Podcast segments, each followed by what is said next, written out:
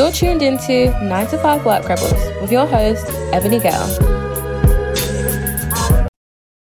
Hello, everybody, and welcome to the Gems in Comms special series brought to you by 9 to 5 Work Rebels podcast in association with Hanson Search, the award winning international exec search recruitment firm.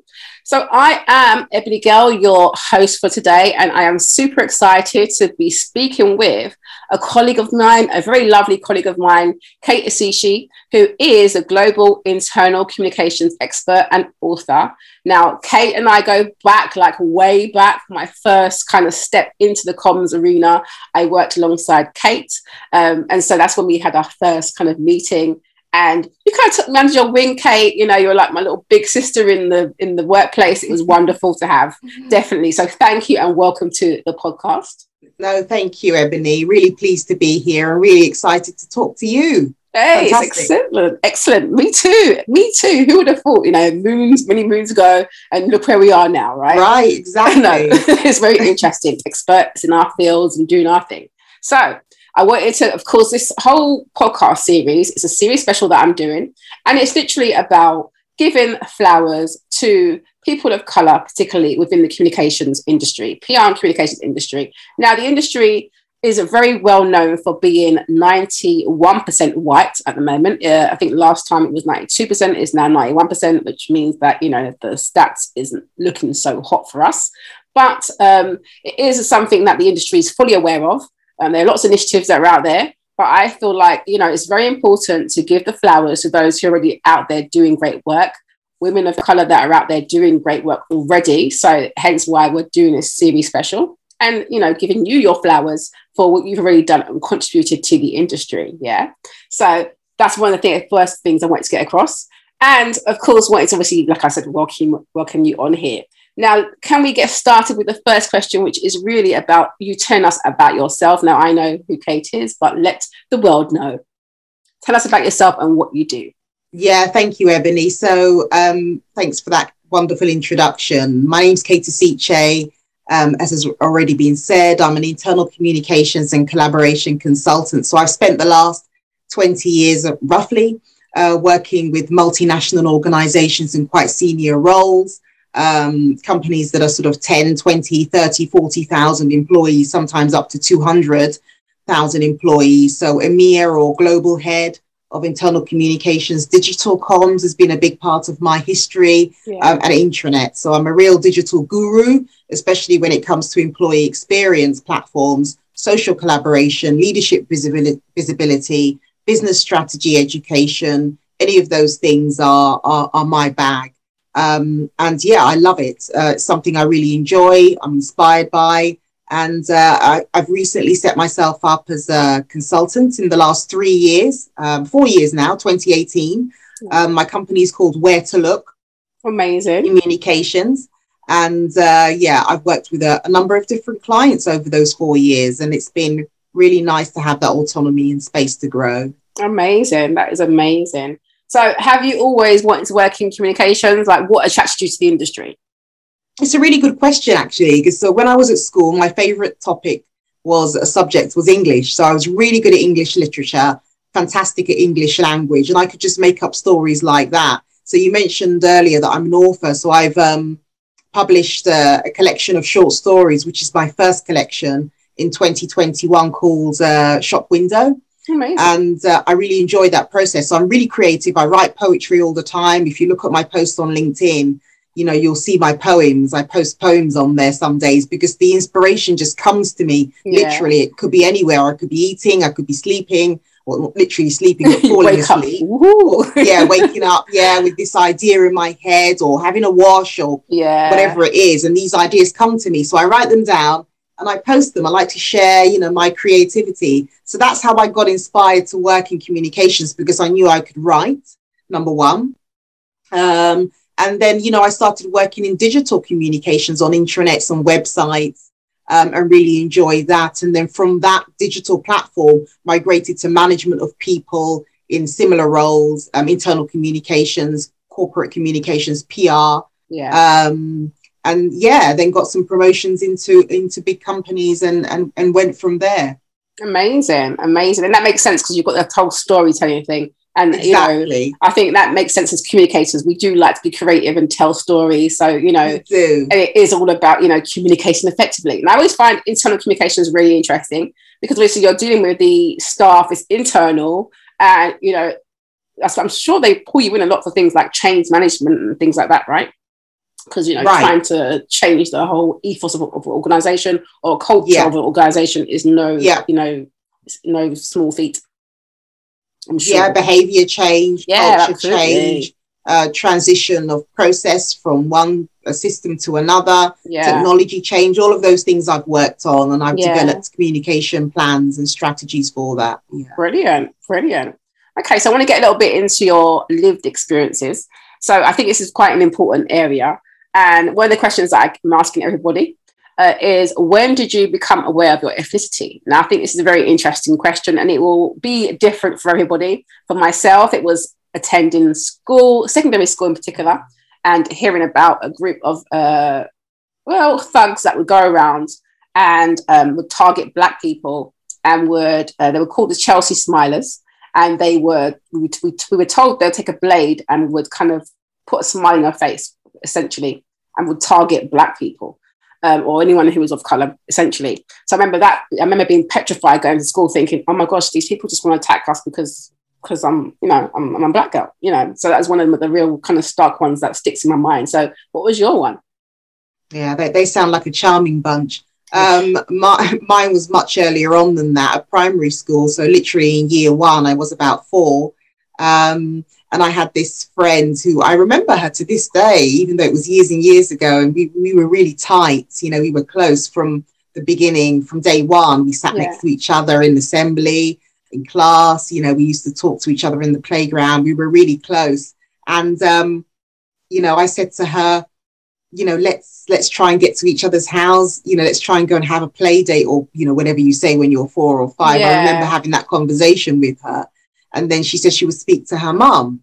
And then the next day, um, you know, I went up to her, and she kept walking away from me. And I remember it really clearly because we were going up the stairs to class, and I couldn't catch up with her because she kept running ahead, and I thought she didn't know I was there. Um, you know, because by, then we were really close friends. So I was calling her, calling her. I can't remember her name. Um, and she eventually turned around because I was being so uh, persistent. And she said, um, My mummy told me I can't play with you anymore. oh wow wow and then you asked her why or you just didn't you just really knew by then I just backed off, yeah, because I'm from her mannerism and her tone. yeah her tone I knew she she wouldn't she didn't want to play with me anymore or be my friend. So as young as I was, I just stepped back. And, That is so sad, isn't it? That is so At sad at four years old to have that sort of, and that's very impactful in terms of childhood experiences. Really do shape our adult experiences as well. And the amount of children that are going Right. through that even to this day, it's you know it's really heartbreaking. How do you manage that? Do Yeah. you go home and tell your parent? Like, how do you manage that?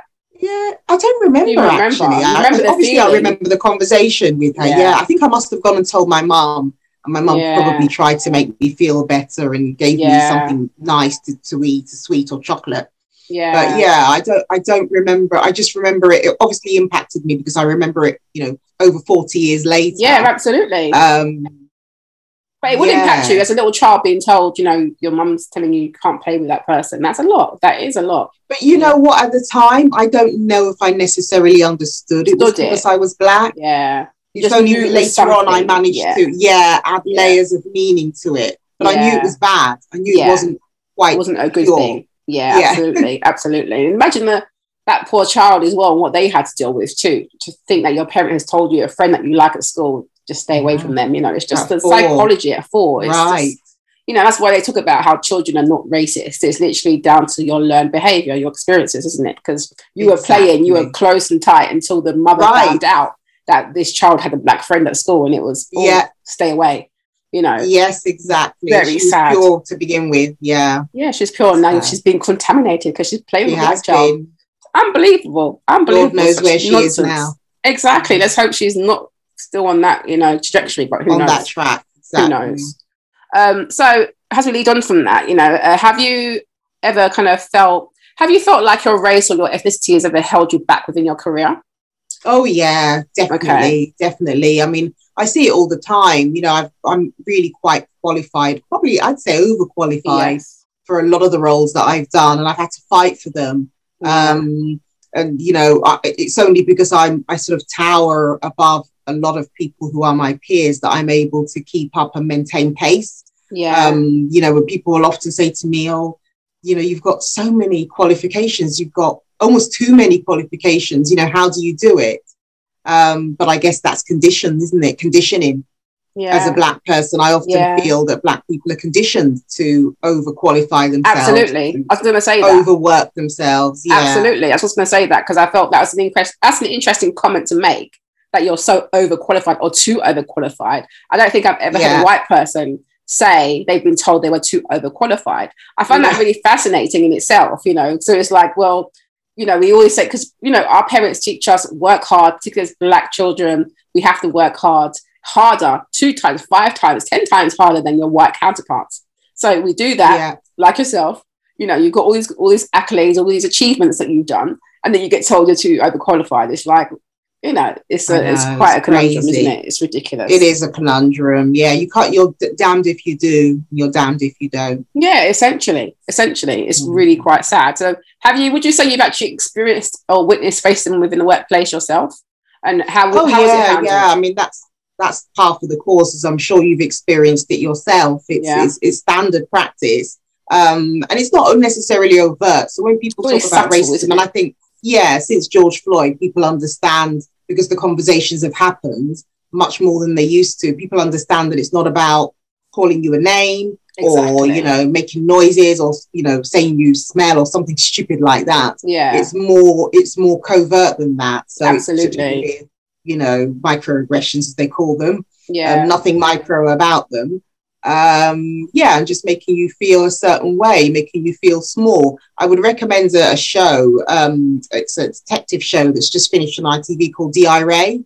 Okay. Um, and it was about an Asian detective inspector, and it talks about they show they demonstrating the drama microaggressions, like the um, the receptionist, the white receptionist, giving her uh, the incorrect lanyard when she joined, uh, of another Asian officer. Oh, uh, okay. Uh, obviously, think you know all Asian people are, very similar, so mm-hmm. yeah, it's easy to get mixed up. Yeah, yeah, that kind, yeah, of, that thing. kind of thing.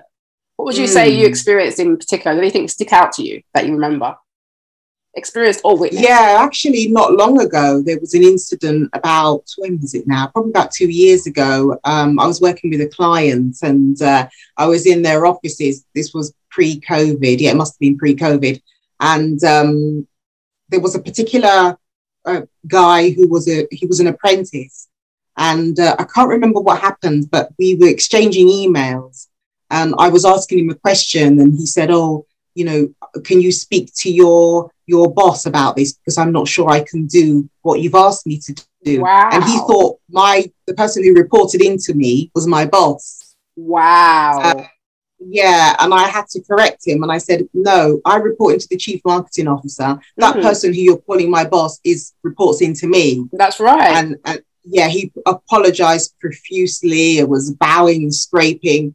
But I thought, there you go. You see, there you go. It's the assumption, exactly. Right. The assumption that you have to be lower because you cannot That's it. be in that position. Exactly. Yeah. I had to tell him before he, before he corrected before himself. He, he was yeah. a young man. You know, he was 21, 22. So I was really surprised. You'd be surprised. Absolutely. You'd be surprised. Uh, it's that's that sort of thing. It's, it's little things that people don't really realize. You know, I think it's really interesting situation um, to discuss. So that's one that sticks out to you in particular. A couple years ago, that happened, and it's a, yeah. and it is an it's a, it's a perfect example of a of what they call microaggression you know. Yeah. And you handled that yourself, I can see. So you went back and you corrected that person. Oh, I corrected him, yeah. Which was good, which was great, great. Because I know yeah. that's that's another thing. Sometimes, you know, depending on who you are as a person, you know, your experiences, not everyone is comfortable in no. challenging this type of behavior or pushing back on it. And not everyone's always in the position to do that. You know, you're senior within the organization. So you can absolutely do that. If you're junior, yeah. you might not feel as comfortable to push back right. on things like that, you know? Exactly. So, was that so? You did speak up in that. I was going to say, was there ever a time you wish you spoke up about something? Was there anything else that's happened in your career that you thought, oh, I wish I actually spoke up about that? Or um, a time when you did speak up and self advocate that you were like, you know, I'm really proud that I did speak up about that. Yeah, I mean, I spoke up about that in That that, instance, like you Yeah. say, because I was senior, so it was easier for me, and I didn't Yeah. really hesitate to do that. Yeah. Um, but in in some instances, it's just too difficult and too politically dangerous yeah. to speak up, even if you are senior. So I have been in positions where people have done things, and you've thought, and also it's um, you know, it's it's it's murky. It's not Yeah. black and white because Yeah. you can't. They're not going to tell you I did this because I was racist. Yeah. And if they are confronted, they could easily hide behind, oh, you know, Didn't it wasn't know. to do with that. purpose, nothing to do with that. Exactly. Yeah. Yeah. It's not Yeah. related to that. It's because of this. It's because of that. So yeah, Yeah. that's problematic. It is Yeah. problematic. to- It is. So there are probably many occasions that I've put to the back of my mind um, because you tend to try to, you know, you know, shirk these things off your shoulder, don't you? You don't Yeah. want to hold hold on to them. Yeah. That's Um, so true.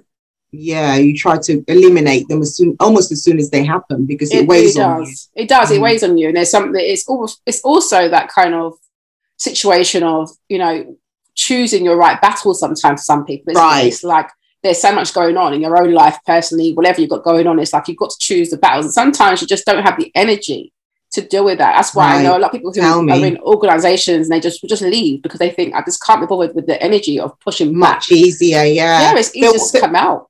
there was a lady actually you just reminded me as you were talking that I worked with about three years ago, and she was very clearly racist. But I was lucky that the HR um, director who I was working with, she understood that she was racist and she called Right. it out even before Right. I did. Oh wow, Um, that's she, great. she said to me, That girl's had a problem with you from day one, and I think it's racially motivated. There you go. That's great. So, that is so I- great to have someone I was saying, you. yeah, I didn't have to do the heavy lifting, they did it for me. yeah, yeah. Oh, that's brilliant. That's a good HR person, you know, She and that's a good, yeah. yeah. We need more of those, you know, within the workplace. Because, but again, not everyone's open or understands some of the nuances and the microaggressions. Because I find it always interesting. I don't know if you've seen the case recently, as we're on sort of microaggressions of the lady that took uh, the Ministry of, of Justice. Oh, yeah, I saw uh, that. Yeah, It's horrible. and it's horrible. Ministry of Defense, wasn't it? Ministry of MOD. Horrible. It was MOD she worked for. And I thought, wow, it was Yeah. awful. She went through so Mm. much, had to push back so much.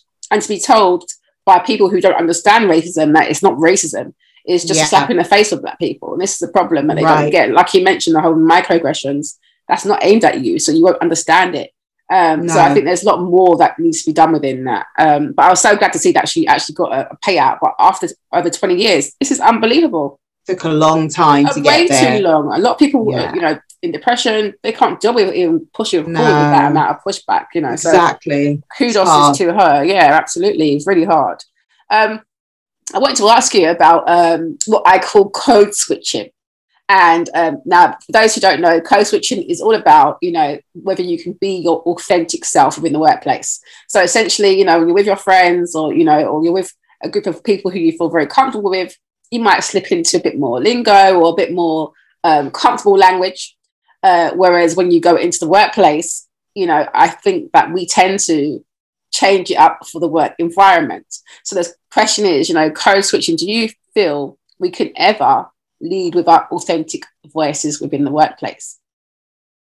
Not from my perspective, probably not, because I have a a, a niche background in that I'm Nigerian. You know, Yeah. my family are Nigerian, so there's not many. I don't think there are many English people, um, white English people, who would understand if Yeah. I did switch. So even if I was in an environment with other black people, unless they were Nigerian, yeah. I couldn't do it because they Couldn't wouldn't understand. yeah, no, that makes any sense. No, so I you know, I wouldn't be able to do that with you know a Jamaican or you know someone from the West Indies or Yeah. Tobago and Trinidad. I can I can talk to them in you know Yeah. the patois yeah, style because I I understand that lingo. yeah. But they, I don't think they would necessarily understand them. Like you'd have to be with a Nigerian to be able to, to do that. So, but would you then switch into?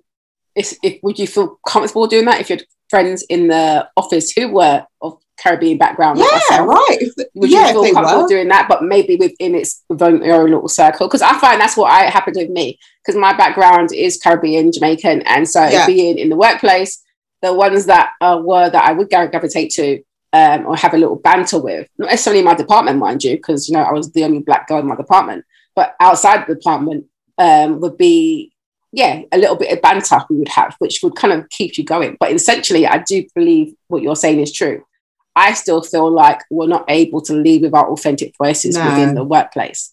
You know, uh, and I, I feel like that's a difference. I feel like our white counterparts do get to show up as they are Mm. at work all the time and be themselves. Where, as for us, there are layers, lots of layers that we are having to deal with, Yeah. microaggressions, people's prejudices, and their stereotypes that are kind of hitting us before we've even met, met them.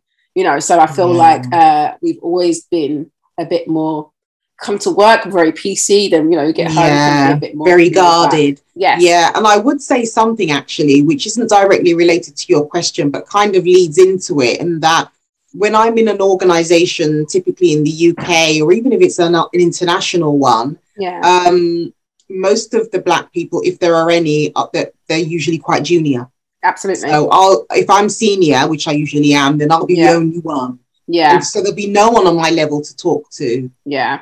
The only people I can talk to are PAs, Mm. EAs, Yeah. um, sometimes people in the kitchen who work in the kitchen, assistants, apprentices. That's where I see black people in Yeah. very junior Very positions. junior positions. Yeah, so absolutely. you're segregated already absolutely. your level. Yeah. Yes. absolutely and that's something that i also picked up and i feel like you know that's, that's something that we will understand uh, together because i've had that kind of trajectory going into companies i'd be senior looking around and the black faces were not always at senior levels Right. um, a lot of them were dotted around the organization but then when you looked at the hierarchy in the charts they were always usually at lower Junior. levels yeah. yeah junior mid you know um, Yeah. yeah, definitely not necessarily at, a, a, a high level position, um, which is obviously quite off putting in itself. And that's one of the reasons why I actually did go independent because I wanted to, you know, you know, you get to the point where I felt like I was always the only black woman in the Yeah. the, the, the mix. And whilst I Yeah. still put, put forward my my um my ideas and I had great creativity, that's good. But after a little while, it does get to you. You do want to see some of your own, someone who looks like you sometimes, you know. Exactly. So you know, but in senior, just not just people like yourself there, you know, people who are in senior positions who are in Yeah. the room and have a seat at the table and are actually an integral part of making decisions about the decision business. making. Absolutely.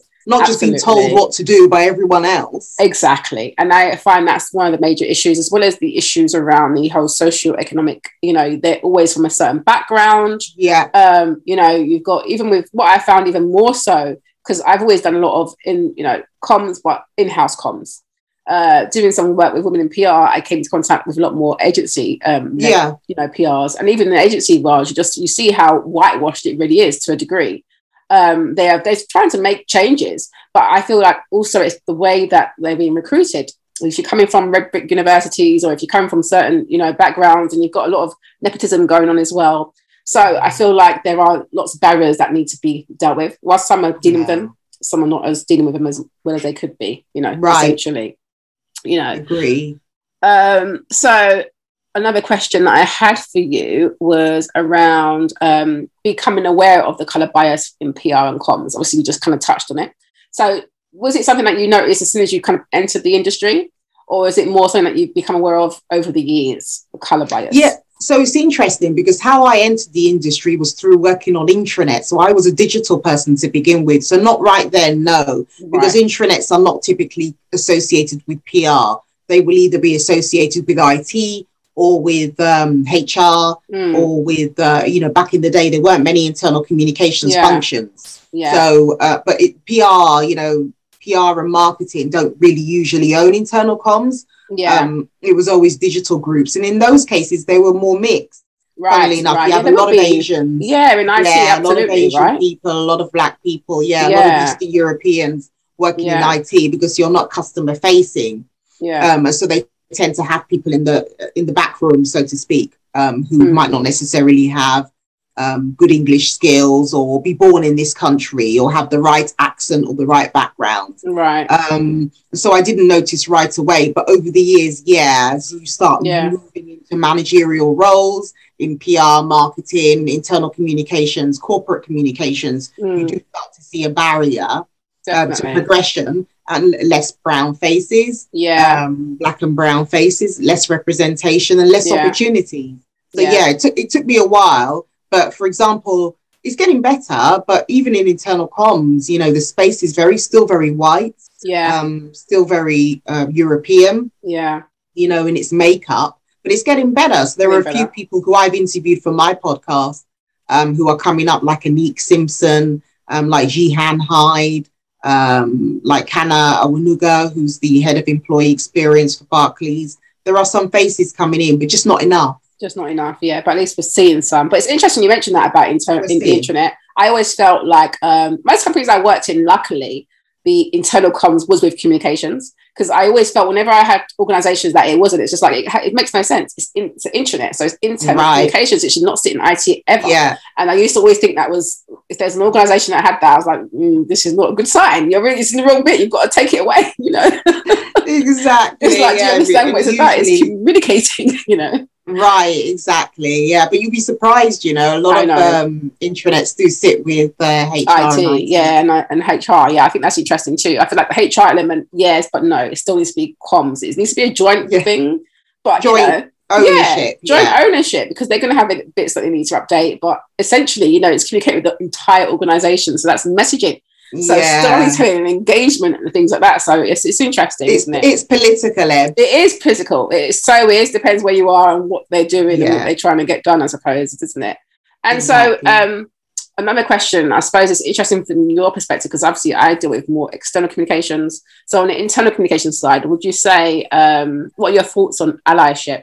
You know, what does it mean for, for you? And is there any examples of allyship within internal comms? I suppose it's going to be hard now because of what you're saying. yeah, yeah. I mean, it's. I- I'd say no, not really. really. I mean, there are some people who've jumped on the bandwagon because of what Mm. happened with George Floyd. Obviously, Yeah. no one wants to be left behind, do they? yeah. You know, when it's in the moments, you know, everyone wants to be on the So PRable. Yeah, with exactly with the With the black, black squares yeah, that ended up on LinkedIn and Yeah. etc. Um, so yeah, there was some performative allyship, as they call it, um, back in 2020. But you know, a lot of that has dropped away, has fallen away. Um, Mm. internal communications is still very, very white and European. Um, there isn't that much space. Uh, I'll tell you a story. I had um, a really good conversation with uh, an English lady, white English lady, who's a, a, a friend of a colleague of mine. She's a, an associate of mine, Mm. and she's a consultant also. So she was really busy, you know, really overwhelmed, and had a client who needed some work, a project uh, doing. and She couldn't have capacity to do it. So she said, "Look, Kate, you know, um, I'll hand the project to you. You know, have a conversation with them. If you're not as busy as me, you know, you're free to take the work." And I, I, I, I wasn't to, working to capacity. I had the the space The to do the work. yeah. So uh, yeah, I spoke to the client. you should have seen the call we had, like we're doing now, Yeah. the Zoom call. And when when my camera came on, you should have seen her face drop. Oh wow. Her face literally fell to the ground. She Wow. looked so upset. Yeah. And I could see straight away she wasn't expecting because obviously she'd been working with a white woman. Yeah. So she's And then she said, "Oh, I've got, like a for colleague, like. I've got a consultant. Yeah, I'm passing you on to." She wasn't expecting that consultant to be of a different ethnic background Yeah. uh, and yeah, the conversation happened took place, uh, but it was very obvious that it wouldn't go any further. It was Wow. it was actually really quite disturbing to see it in action. Definitely. I'm sure Yeah. it must have been. And for you, it must have been a bit of a, oh, right, okay. So you've still got to put on your professional hat, but you really can sense I had to put my professional yes, but I knew she didn't want to work with work me. with you. Yeah, you can tell. yeah, she was just going through the motions. Yeah, absolutely. uh, her face was she was literally incandescent with with Wow. anger. Yeah, wow. So did you feed back to your associate that? no, I didn't didn't bother. bother? Interesting. Interesting. So that's the, but again, that sort of thing is really off-putting. But yes, the good thing about being independent is that you can choose who you want to work with. be as well. right. right? So we don't have to waste time with people who don't have don't value us essentially, you know. And that's the good thing about it. Whereas when you're really It's a stuck good in a role, you That's don't a have the good choice. point. Yeah, absolutely. And I tell people that all the time. Like that's the one good thing because I remember speaking to a consultant who was saying, you know, what do you worry about people who maybe not want to work with you if they realize that you're black? I said, well, firstly, my name's Ebony. I mean, you know, then they should give it away alone, okay? so you don't want to just just just just look at the name and be like, okay, right. But secondly, Yeah. you know, I don't know what people who, who don't value me or who are racist Right. anyway. You know, that's that's fine. If you're racist, then I don't really want to work with you. No, you know, I want to work with those who value me and value That- what I can bring. You know, so uh, you just have to kind of remind yourself. But that sort of situation is a very stark reminder of you Yeah. know where that wasn't your fault. That was a potential, you know, opportunity that got passed on in your way because of your skills. Clearly, your skill set, uh, you know, is correct. But Yeah. she was looking for like for like. Where the like for like in skill set is what you had, but she wanted like Mm. for like in ethnicity and cultural, yes, and culture. And You know, right, basically, you know, which just shows that what's that's maybe her issue. So indeed. when things like that happen and in general, what kind of motivates you or inspires you to keep going? We know you're a creative person anyway. So like what helps you, you know, to stay on your journey? just uh, I think the faith that I have, you know, I really, I'm, I wouldn't say I'm religious, but I have a strong faith. I do go to church quite a lot, and I pray um, in my own time at home, and I feel quite close to, um, you know, my my God or you know a, higher power. You know, I have a relationship uh, with that goes beyond, you know, people and what we see here today and the earth and our earthly goods and our worldly goods. I believe there's more beyond that. So that's what keeps me going, number one. Um, and number two, my family and the inspiration they give me and the faith they put in me um, every day. You know, my mum and dad, my dad unfortunately passed away last October. Oh, Um. I miss him dreadfully, thank you. Yeah. But um, my, my mom and my dad instilled in me a very strong work ethic from day Yeah. one and always said I could do anything. You know, they were so proud of me and they just, yeah, motivated me. So that's Yeah. what keeps me going. I know that I'm here for something. I'm not here to be treated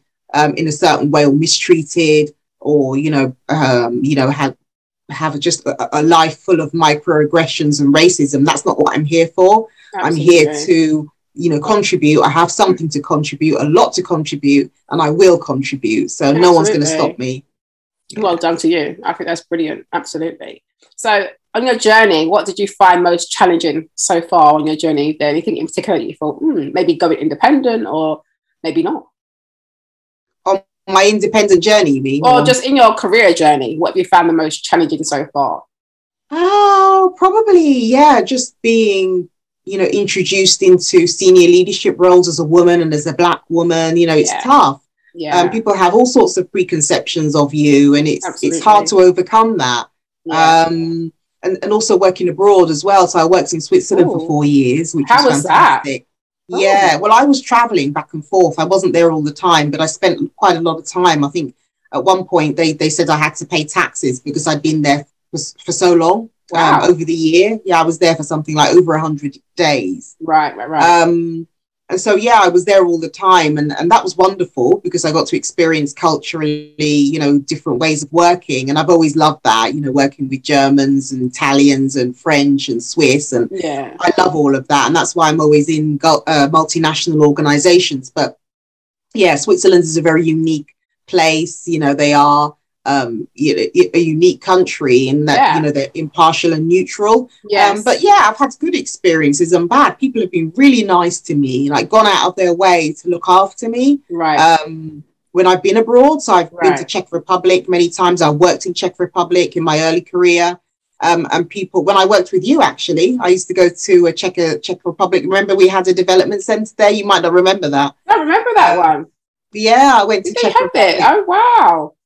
Yeah, and they were in Prague, and they were so nice to me in Prague. Um, like really lovely. They used to do little, you know, people in the street would talk to me and look after me and say, "Oh, you know, be careful." You know, some people are are not nice to to black people, but they would look after me. Yeah, so nice that they looked out for you. I think yeah, what I've learned is that you shouldn't just blanket, you know, everybody with the same brush. You know, you can't assume that, all white people are bad, all Europeans are bad, all you know, it just Absolutely. Doesn't doesn't work like that. Just No, the same as black people. Same We're not black all people. perfect. We're not all the same, are we? No We're not all gonna the same. Yeah. So- So do do be open, do be receptive to new experiences and new people because you never know. You might be surprised. Absolutely, I agree with you. I agree with you on that. You know, I worked. Well, I, I always like the idea of working internationally. Most of my clients have been UK based, but a couple Right. uh, European. Um, one of my favorite ones are German. And Yeah. great, great clients to work with as well. So, Exactly. yeah, no, I get it. I get it. I get it completely on that. But I think that's interesting. So, mm. you know, I suppose a question I wanted to ask you is you're not necessarily in the situation as a, of leading an employer per se, client, more client perspective. But with your internal comms hat on, and when you was in an in-house role, yeah, what would you be looking for from your employer? You know, what makes a good working environment? For me, it's got to be culturally diverse. Uh, Right. even if it's a UK specific firm, like most of your clients, there has to be some representation that just goes outside of the, the typical UK, you know, um, resident.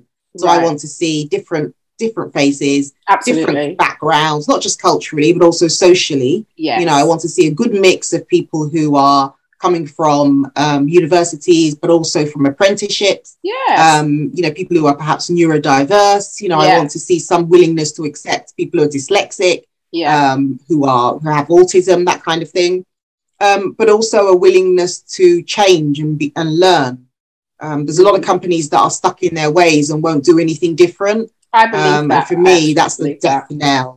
Yeah, no, I believe You've got to have a willingness to do different things. Yeah and I, but i think that's that is the key and i feel like uh, a lot of that comes down from leadership and depending on who you've got at the helm you know because i feel like sometimes you have someone at the helm who is very much like go get in yes i want to get this done and then if, that, if that changes and you've got somebody who's not that way it can change the whole feel and culture of the Dynamic. organization Right. yeah, absolutely. I've worked in organizations where, you know, I, I remember working for one of my clients. Um, one of the places I worked with was Ofsted, I remember being Oh, yeah. with uh, the HMRC there.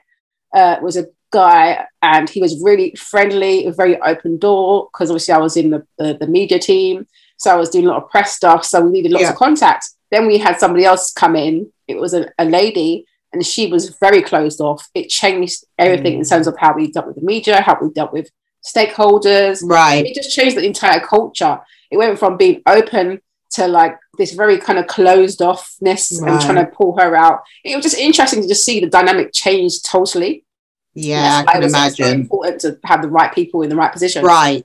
You know. Exactly. Yeah, I, I totally get what you mean. It is everything emanates from leadership for sure. Absolutely, absolutely. And I've, there's another question that I've got on here is about diversity because you mentioned that, and I think you just touched on it. I'm going to say, what does diversity look like for you? Because I feel like it's a word that gets bandied about a lot.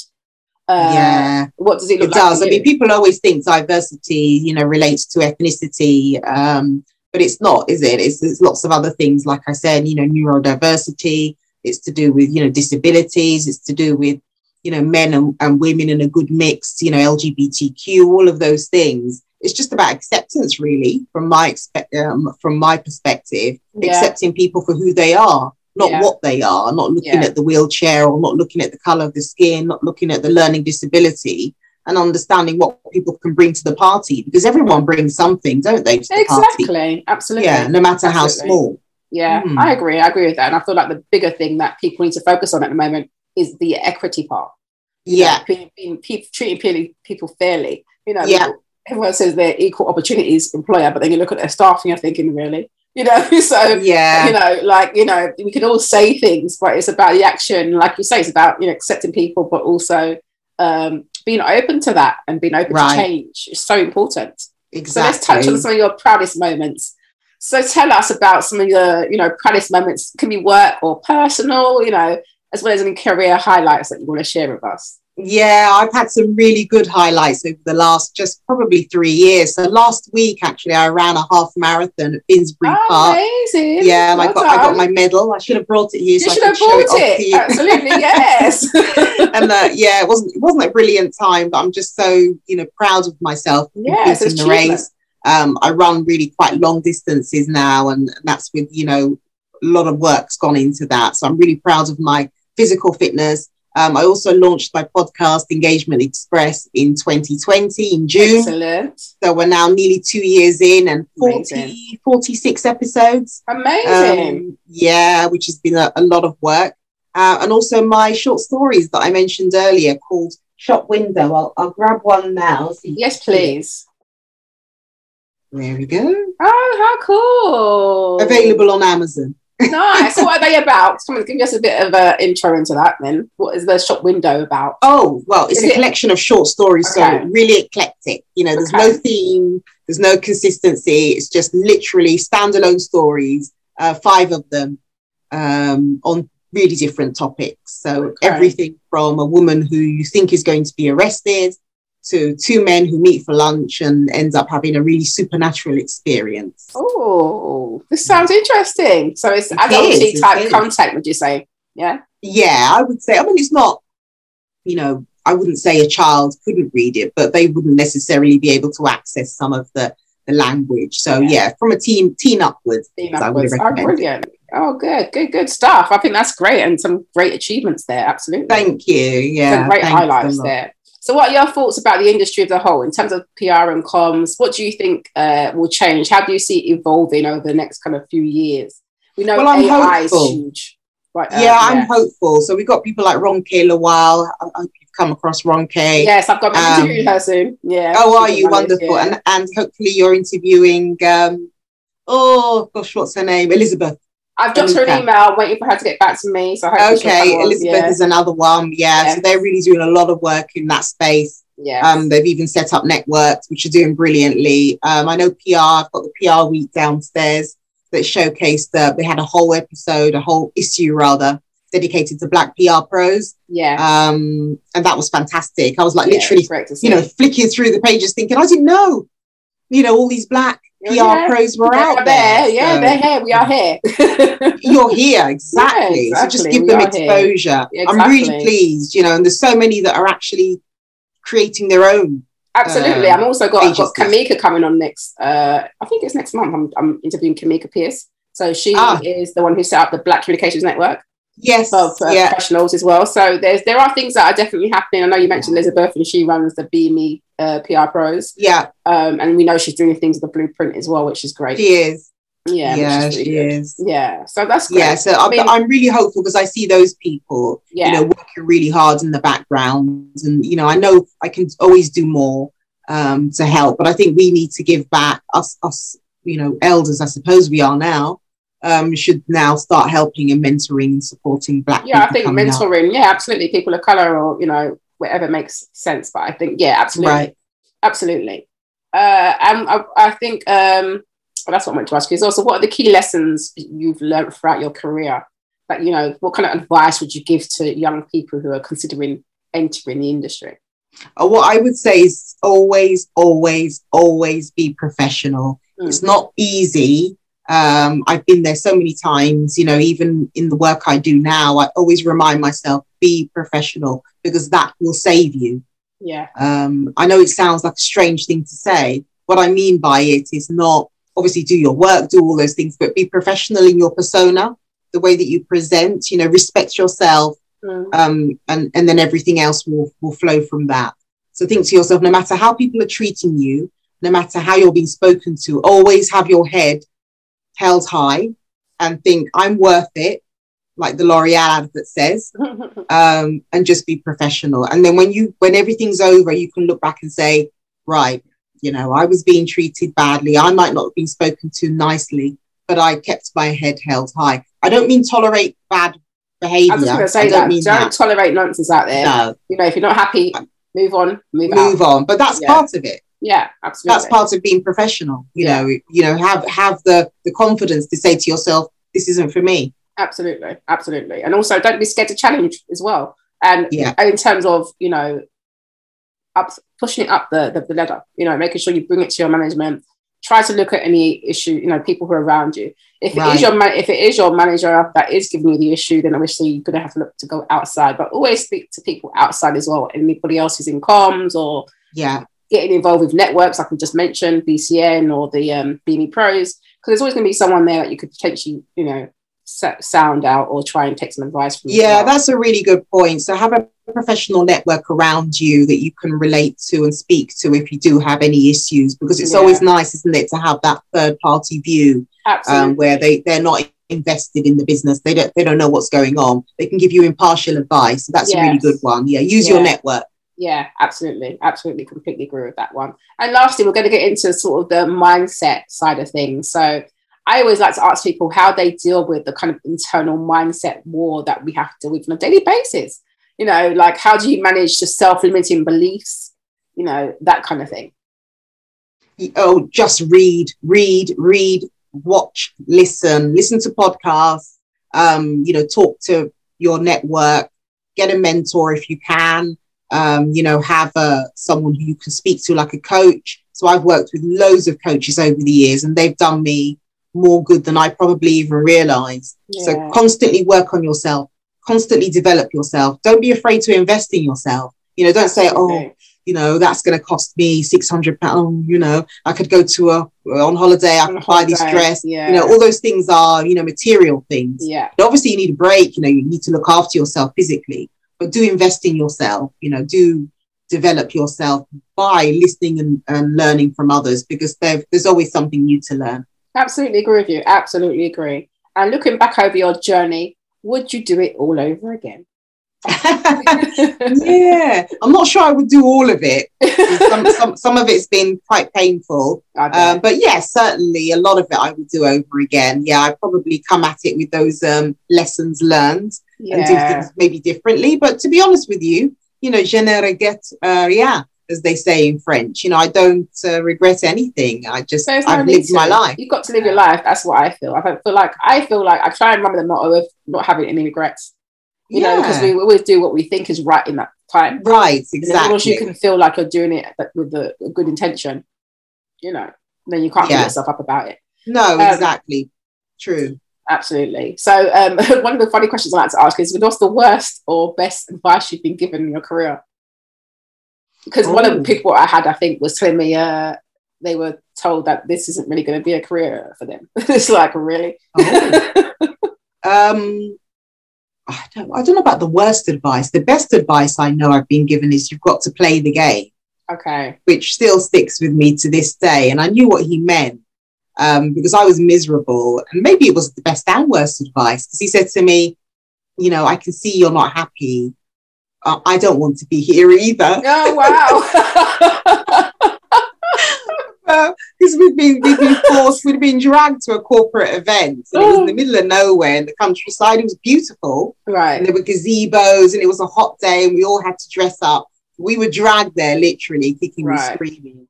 And this guy and I were very similar. And he was an English guy, English white guy, and he was much older than me. And he said, I don't want to be here. He said, I'd rather be at home with my girlfriend, but we've got to play the game. Play the game. Yeah, Yeah. interesting, isn't it? It is Yeah. a game. I'm telling you, it really is a game. It is a Uh, game. It is. and the first, as soon as you realize that, you'd be like, okay, right. As much as it sounds like a cliche thing to say, that there is truth in that. You know? There is truth in it. He's right. Yeah. definitely, definitely. And my last question for you, my lovely Kate, is: Do you have any rules that you've implemented to help you along your career journey? Rules. Um, Yeah. Yes. Always be on time. Right. as much as possible. Um, always be professional. That's what I said to you earlier in terms of your look and feel, the way you speak, Mhm. and the way you interact with people. Always be respectful. Um, you know, don't disrespect people. Always try to be kind, no matter what level you're the person you're speaking. So I often strike up conversations with uh, cleaners. You know, Yeah, people doing the always. dishes. You know, I Yeah. have I'm conversations. very much like that. Yeah. yeah, exactly. You're a human being. I'm a Yeah, human we're being human. Exactly. I yeah, you your know, how was your weekend? I don't Yeah. just, you know, make a beeline for the for the senior executive and Yeah, yeah, start talking yeah. to them. No, Yeah. you know, I'll talk to them, but then I'll also talk to the janitor. Why not? Yeah, absolutely. I think that's so true, and it's very, very good point. The you know, being respectful, having manners. Manners do not cost a thing. Yeah. No. and I feel like um, you know, talking to people at all different levels is very respectful. I do that anyway. I've always been that kind of person. I talk to I don't Yeah, like people. I'm very friendly. I'll talk to everybody. right. And I do. It is a bugbear of me when people are rude and will not just have the decency to even just greet you. I remember. I remember working in the firm, and I think I put this in my Caribbean background or something. But because I remember working in a firm, very senior person comes in, just came, came come to me, beelines to me for whatever I could help him with. Um, but didn't even have the courtesy to say hi, Ebony, Right. blah blah blah. It just went straight into it. So I just stopped Yeah. and I said, firstly, good morning. right. And um, then he kind of was taken aback. I said, "Well, Yeah. hello first. The first thing we Yeah. do is to greet each other. Don't just come Yes. around and just tell me what you want. You know, we're human beings. We have interactions here." And I just thought it was unbelievable. Unbelievable. That's amazing, isn't it? It's Like amazing. you're like you're a machine or something. Absolutely, and because maybe because I was a bit junior, he's probably thinking he was ta definitely taken aback. But I, I can just I can see you doing that. Yeah, after that, he was fine. He was always Good. like very good with me. But I just thought there's there's no need for rudeness. No, and you know we all come all. here. We all come here to get along and get our jobs done. But that's right, we you know? exactly. Yeah. That's well done to you for Well, being bold you. enough to say that. Yeah, I mean, it does take courage to do that in itself. But I think I was more ticked off to be honest. I just thought, you know, you know, I just want to off to nursery. I don't do all this nonsense, like you know. Yeah, it was that kind of mindset, you know. But yeah, I kept it professional, of course, as you'd say, Kate. Of you course, know, of yeah. course. but thank you so much for taking your time to be with No, me and to share your experiences. I've really enjoyed talking with you, and Thank you so you know, it's been very beneficial uh, with your sharing and everything. Tell people where they can find you if they want to, you know, connect. Oh yeah, you can uh, find me on LinkedIn. But I'm always on LinkedIn every day. So that's at Kate Isichei, I S I C H E I. Or you can look me up uh, via Engagement Express on Apple Podcasts, uh, Spotify, or my website is where to look comms.co.uk. Brilliant. Well, thank you so much. So, guys, thank you for tuning in to this great session that we've had speaking with Kate Isichei. I will be back with more comms talent and for them to divulge their wonderful working experiences. So, stay tuned. We will be back with our new episode very soon. Thanks for tuning in.